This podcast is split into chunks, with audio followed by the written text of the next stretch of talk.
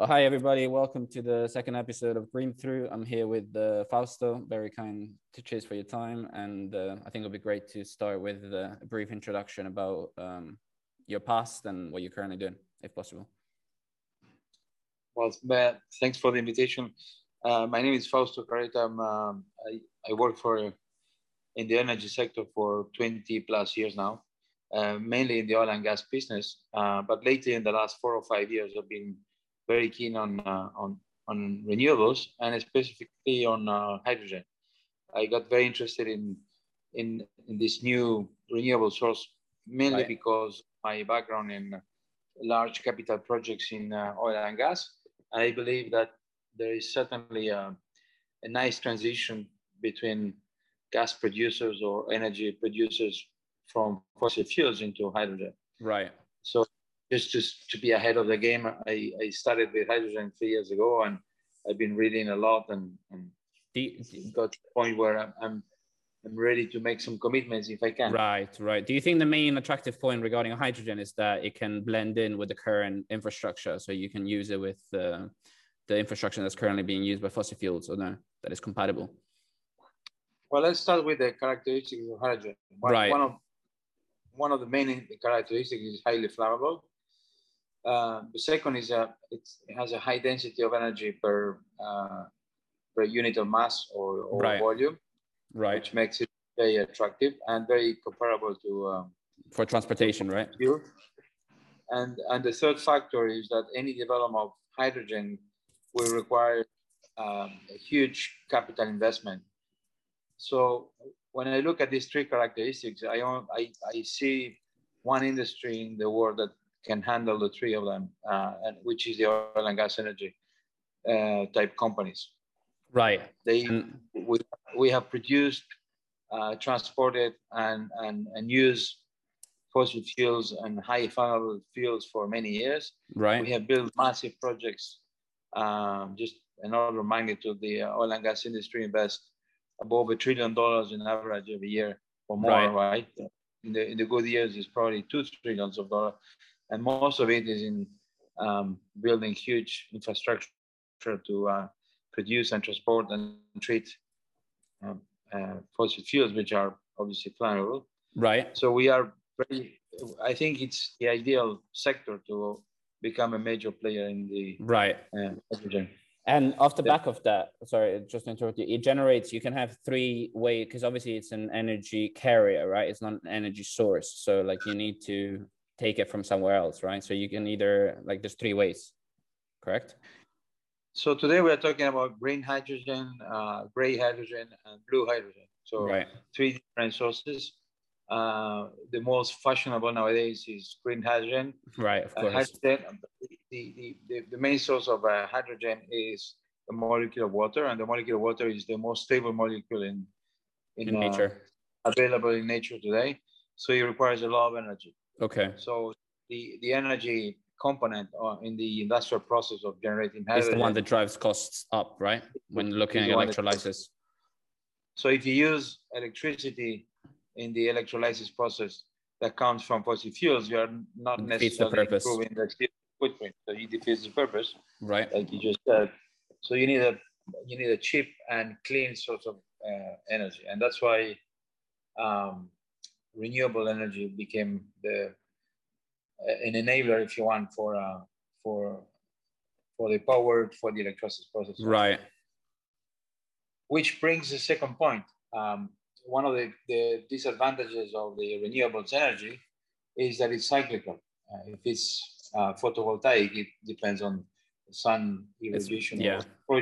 Right. So you don't have 24 hours. What means that if you use that energy to generate hydrogen, then the hydrogen become your cell battery if you want. Right. You can store that uh, renewable energy into hydrogen. Precisely. The hydrogen could be transported and used somewhere else, but you have a buffer. Explain how the two technologies complement each other. And so that's the green green right. energy side. Then you have the the brown hydrogen, which is not the most um, or not the cleanest one, but it's the closest to the oil and gas uh, industry in the sense that, that it, it's hydrogen that is stored in in um, in reservoirs of hydrogen in the world. Very right. few of them, but they're quite they're relatively well mapped. And the again, the oil and gas industry is probably the best positioned industry to to develop that because first of all, we know geology, we know how to drill wells, we know how to exploit gases and so on and so forth. Um, I have a question for you regarding the the green one, right? Uh, because I was looking through the one of the reports that you sent me, and uh, I was looking at the role that nuclear can play in terms of being the the the feed for the electrolysis. What what role do you think it can play there? Because I was looking about SMRs, right? The small um, modular reactors, and I think is that the same principle of nuclear or no? Well, nuclear is a, in terms of CO two emission is the cleanest energy source. Okay. Unfortunately, it has very bad press for. I know, I know. I know. Everybody know the Chernobyl, the Fukushima. Um, it's crazy, but it's got less victims than uh, than coal, and due to uh, either air pollution or uh, you know all the breathing issues associated with it.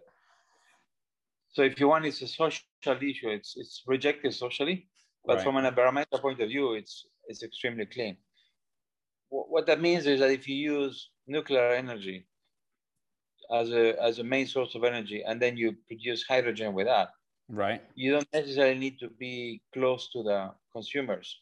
Okay. In other words you don't you don't need to have a nuclear power plant okay. very close to where the consumers are because you can now transport the night the hydrogen okay. uh, via ships or, or or whatever. So i i'm personally very keen on that because i, I think nuclear is, is it's it's relatively it's, it's a cleaner than many other sources of energy, and there's abundance of uh, nuclear sources in the world. So uh, that could be one avenue. The problem with nuclear is that you need high capex at the beginning, right, to build the nuclear plants and so on. But there are now smaller plants, smaller versions of, of uh, more effective reactors that probably will reduce the capex needs.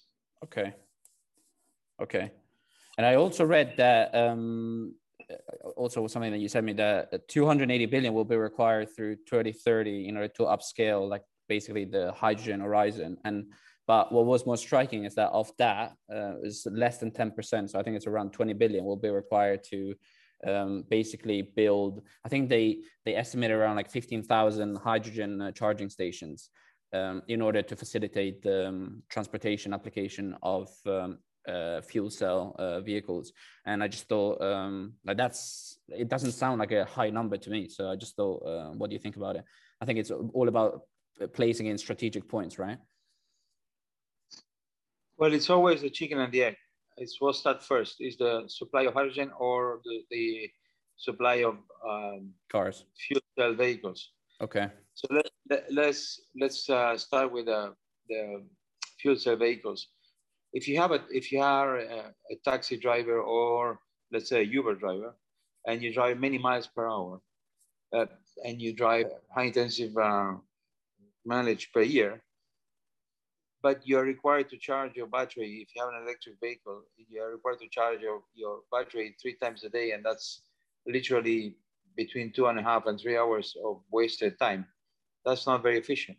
Okay. So if you convert that into a uh, a fuel cell electric vehicle, uh, the charging time is the same as a, a normal uh, combustion engine. So it's just a few minutes. You just connect to a, a, um, a hose, and in, within five minutes you're out. And if you have an, a platform to to pay, then it's even faster. So in the game of efficiency, the fuel cell electric vehicle are going to be a lot easier.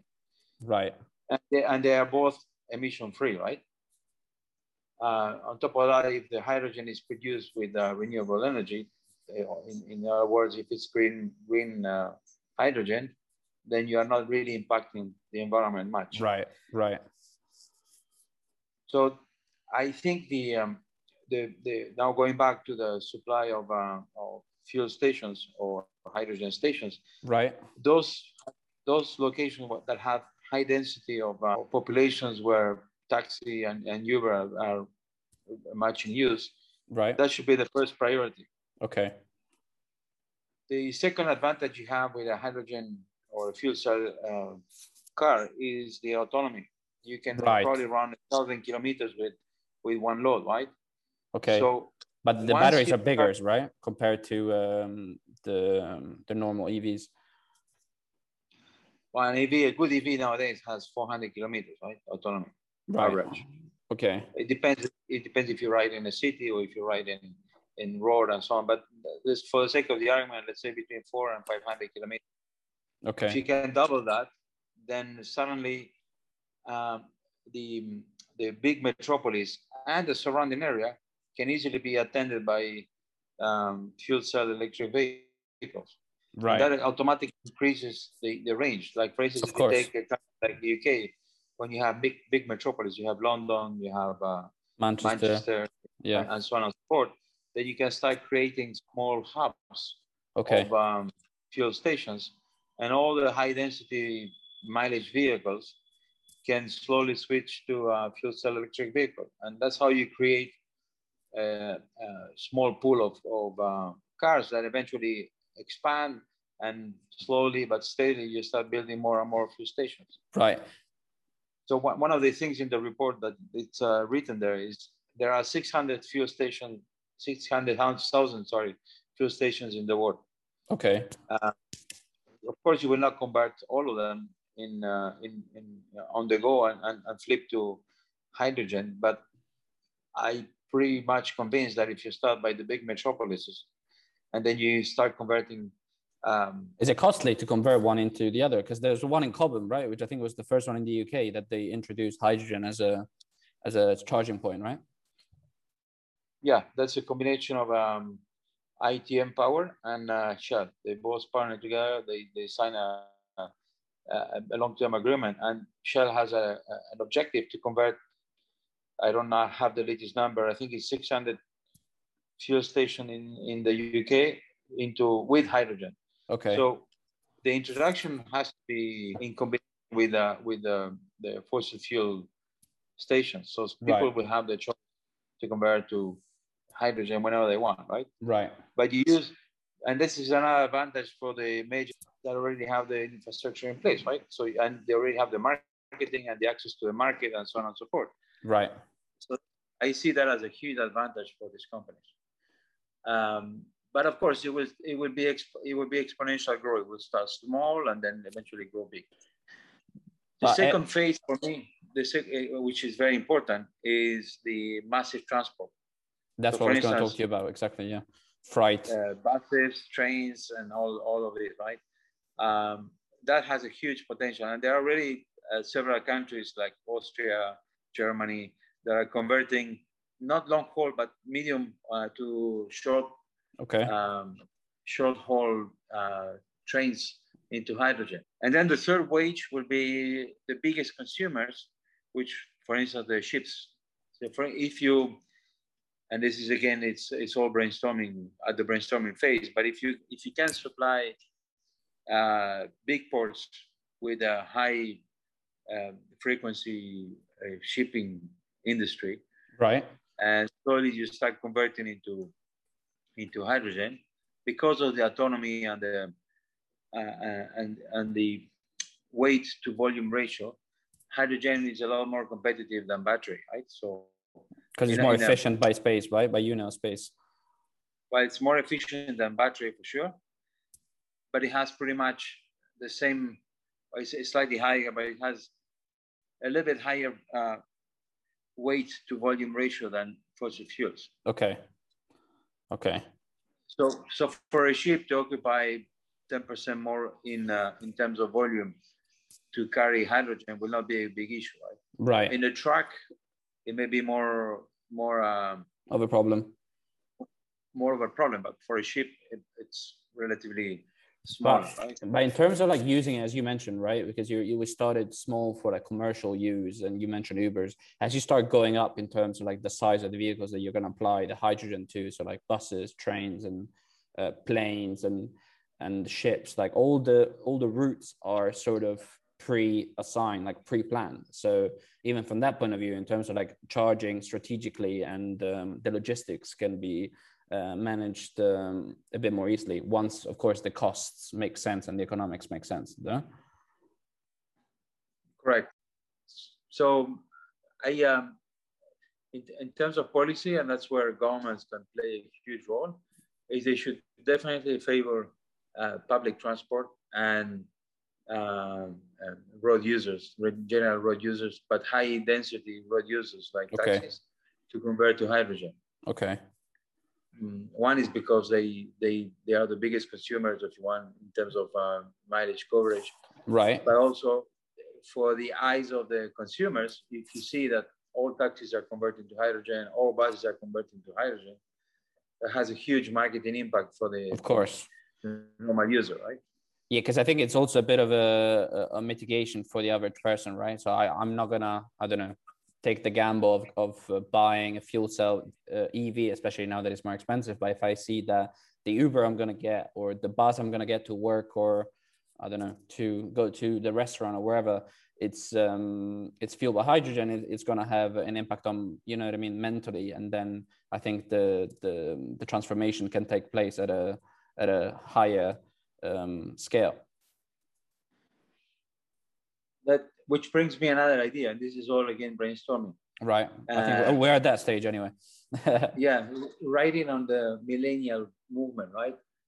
If you if you have an application that shows you what is the most CO2 friendly or CO2 footprint friendly way to move from point A to point B or to go to a shopping mall or to go to a restaurant, and then you have an option to choose a Uber that is run by hydrogen or a public transport uh, that is run by hydrogen. I would personally choose it, for example.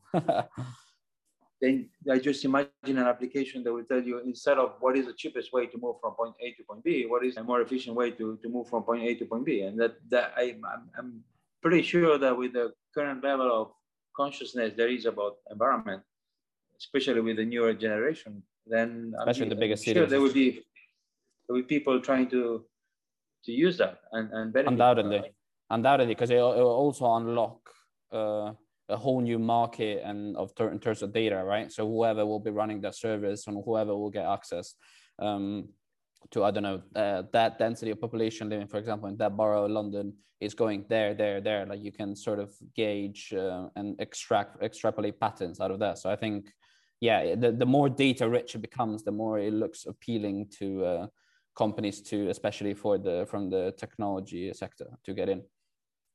But I just imagine myself. This is again, uh, of course, on the high spot. level thinking that uh, through this application, you will know when whenever the next hydrogen run bus is coming, and people will be waiting for that.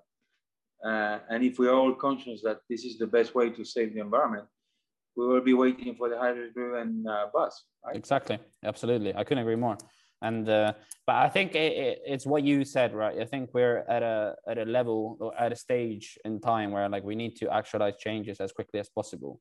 But you also need to uh, allow for the average citizen to sort of be able to metabolize and you know what i mean take in and digest the, all these changes. So i think as if you make it more and more relatable to um, the day to day of an average person. Oh, I need to go to work, and then afterwards I need to go to the gym, and then you start introducing this carbon efficient or um, these decarbonized means of transport. Then I think um, it'll expedite the process. Of course, if it's the economics makes sense, right? But that also will drive us to the next stage where it's uh, policy. But um, uh, I don't know if you in the reports you you sent me, they said that the 55% of the new commitments on a worldwide scale towards hydrogen are coming out of Europe. So with the with the Green Deal, there's a um, there's a lot of traction behind it, right? And, and there's a reason for that. Uh, okay. But there's several reasons. But the main reasons I see is that first of all, Europe is more environmentally friendly, if you want. There's more consciousness in the overall population. The second driver for me is that uh, Europe is a main importer of energy. Okay. Um, mainly gas from uh, Russia or the North Sea or whatever or LNG imports, and that is creating a huge bill for uh, for the governments, but also it, it's a sovereignty issue. So if you are a small country, let's mark or Belgium or whatever, where the, you don't have any fossil fuel power generation, you don't have any nuclear, and you want to be autonomous, and you don't want to depend on on other countries to supply you with gas or whatever, now you know you have a way. It's going to be costly at the beginning, but you have a, a, a renewable source of energy and a renewable source of storing the energy with hydrogen that can be easily distributed. So that creates a major change in, uh, in most of these country policies in terms of uh, energy supply. Right. Uh, so that's that's why I think um, Europe is is driving all that. The, the, the, small Asian countries like Korea and Japan uh, are also taking the lead, right? And they have right. invested a lot of money on, on hydrogen. It's the same principle of Europe, right? Of uh, Europe, right? Because they want to be a, like, for example, Japan doesn't have, it's not very fossil fuel friendly in terms of reservoirs. So um, they would like to get ahead of the scale of the, oh, sorry, of the of the hydrogen revolution, no?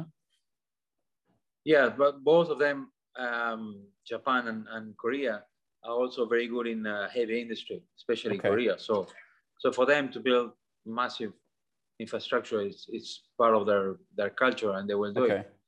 So, so, it's not a barrier to entry; it's actually a stimulus for them. exactly. So okay. it's these are ideal countries that that uh, can certainly lead the way. Right. And then finally, you have the Chinese. We we are energy intensive uh, population or, or country, um, and, and, they have a big source of energy from Russia and locally as well. Right. But they are always in deficit. So to break the deficit or to reduce the deficit for them, it's a big driver, right? Right. And also, I was reading that the US, like, because they obviously, like, for example, in terms of the fuel cell, like one in every three of the current available uh, fuel cell electric cars, it's in the states. But I was also reading that um, they don't they don't lay down, or at least they don't publicize their targets relating to hydrogen. I was just wanting to ask you, like, what do you think that is? Do you think they have like a I wouldn't say like a hidden agenda, but they would rather keep their sort of targets or interests to themselves, or ob- observe how the the other players worldwide um, operate. For example, like China, you mentioned. Well, the, the case of uh, the US is is is uh, different because it's mainly driven by by um, state government. So okay. California per se is the driver in, in the US for hydrogen. Okay. And eventually you will have a, a, bit of dissemination, but it's the only the only state that has made has made a commitment okay. uh, not only to hydrogen but first before that to renewables. Right. And but it's not the first time that uh, California is the the head of the arrow, right? Uh, yeah, because they're, they're running their own they're running their own regional sort of carbon market, right, along with other states slash cities. Because I mean, the capital in in in New Washington is not taking the lead, so they just took it upon themselves. That's correct, and and and to be fair with the U.S., they just came out of the the shale boom that has created a lot of jobs and a lot of wealth and a lot of um, changes, if you want, in the energy policy. Right. So it will it will take a little bit longer for them to uh, a bit more patience. But it, but it, it's definitely building up, and the, when the U.S. Uh, market uh, comes around, then then everybody you know follows. What they can do, right? So exactly, they will catch up very quickly. But off the back of what you said, right, regarding the Shell uh, sort of, I wouldn't say fiasco, but they just, but it's sort of, it's the same principle what you said about Denmark, right? Going from uh, importer to I wouldn't say go exporter, but become autonomous. It's appealing to any state, especially now where there's a, um, wouldn't say lack of finance, but due to COVID, everybody is sort of short of liquidity. And um, now they've just signed off the financial stimulus package, Biden in, in the Senate, like 1.9 trillion, I think. And now it's just waiting to pass through Congress. I was just saying, like hypothetically, if you were in charge of that, um, or, I know that he has to uh, look after the jobs and uh, send checks to every unemployed person. But I was like, would you, as a businessman, because more often than not, the country is run as a business, take a gamble towards hydrogen and sort of ride that wave ahead of um, competitors? You know. Well, when you have a high population like the U.S. and you have such a large country, it's like a portfolio you have to diversify, right? right. You cannot just uh, rely on one source of energy. So right. I, I will play gambles on all of them. Right. Renewables, hydrogen, fossil fuels, and so on and so forth. Right. And then have them competing one against each other and let the best win in the okay. long term. Okay. Uh, so, in other words, if fossil fuel is still commercially viable today, uh, I will let them uh, compete with renewables and, and, and and renewables compete with hydrogen and right let right. the best win. It's the, the, most efficient way to to make that happen. So the smartest companies will also bet on the three of them. Of course, of course. And then you get the financial and, sector involved, right?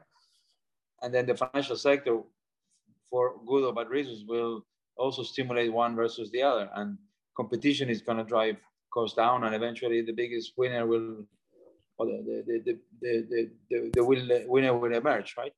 But uh, I think off the back of what you said, right? I think it's super interesting because the more I read around the subject and the more I read, I, I think the reason why we are at today, because one of the principles of finance is the Pareto efficiency, right? In the sense that the financial markets, if all the information available is made available, then the prices and are just perfect in the sense they they embody and they reflect everything that is um, out there. But this sort of GDP driven economic model wherein natural resources are not accounted for, or I wouldn't say appreciated, right, in terms of like emissions, then I think if you launch a portfolio approach on a national scale and you start pricing in carbon in everything they do, then I think, you know what I mean? You wouldn't be looking at renewables as the more expensive source. You'll be thinking, okay, these are computing, these are competing with um, fossil fuels. And then I think that's a fair market, in my opinion. Yes. So the introduction of uh, carbon, um, the carbon cost will definitely favor hydrogen and, and renewables and that has to be introduced um, by governments as a as an additional regulation to steer the, the, the, the, market in one or, or the other direction. Uh, so the, a, a, greener government will, will be more aggressive with the carbon tariff. Uh, a less environmentally friendly government will probably not so much. But right. I think it should be there should be some agreement at the, the, the Paris Agreement level on introducing carbon tariffs, and each government then should have the the responsibility of implementing that locally and play with it.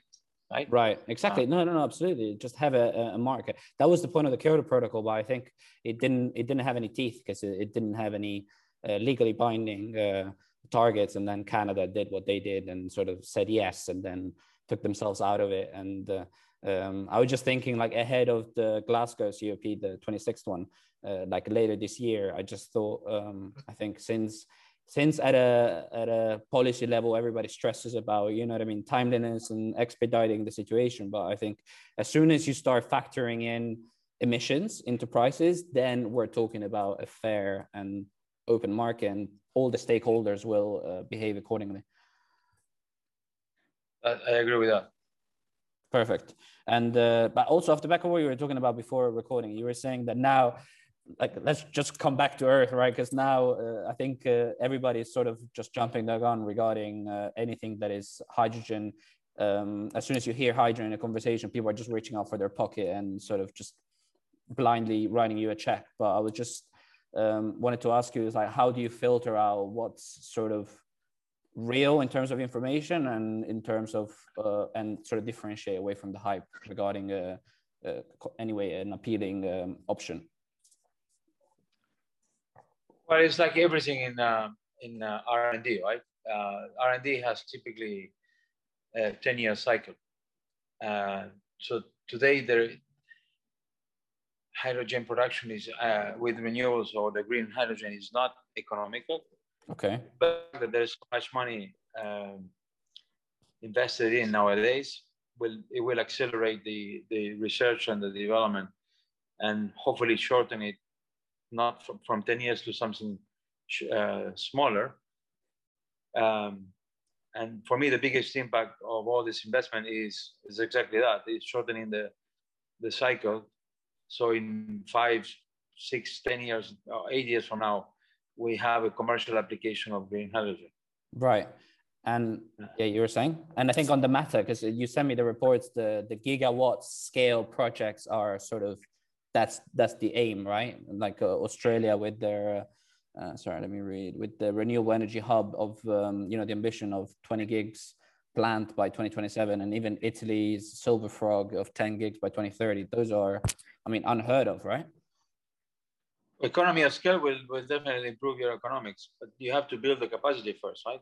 Right. Uh, if you, if you have an uh, in this particular project in the north of Brazil, uh, when you know you you will be installing 20 gigawatts of renewable energy, then your cost per megawatt is going to be much lower. Of course. So the economy scale of scale here is going to is drastically reduce your your um, your total cost of hydrocarbon sorry hydrogen uh, generation.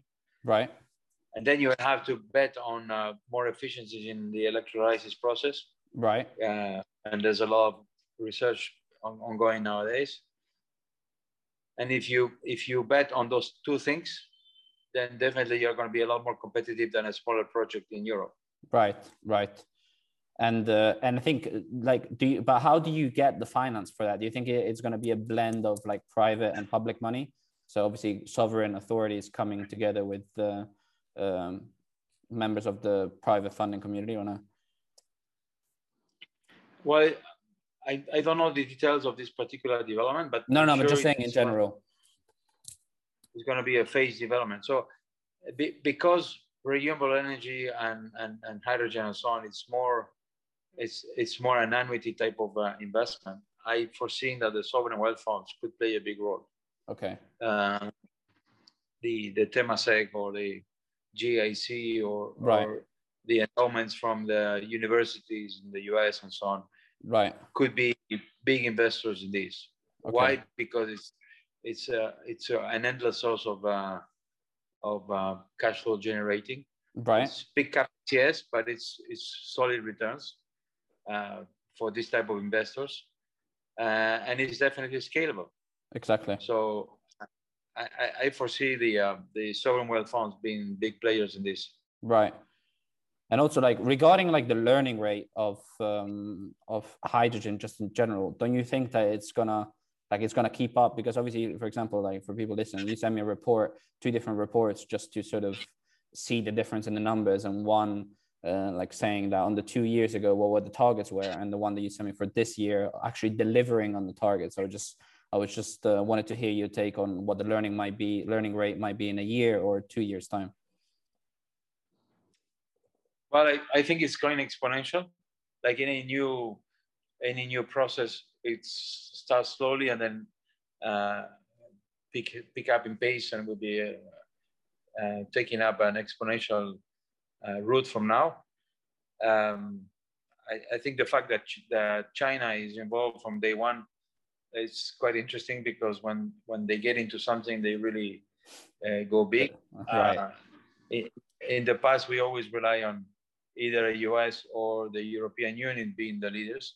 But here, the Chinese are going to pick up very quickly. And once the same with electric vehicles. So electric vehicles really took momentum when the Chinese got involved, right? True. And so I, I foresee that uh, in the next five years, we will see a, a, a rapid rise in hydrogen.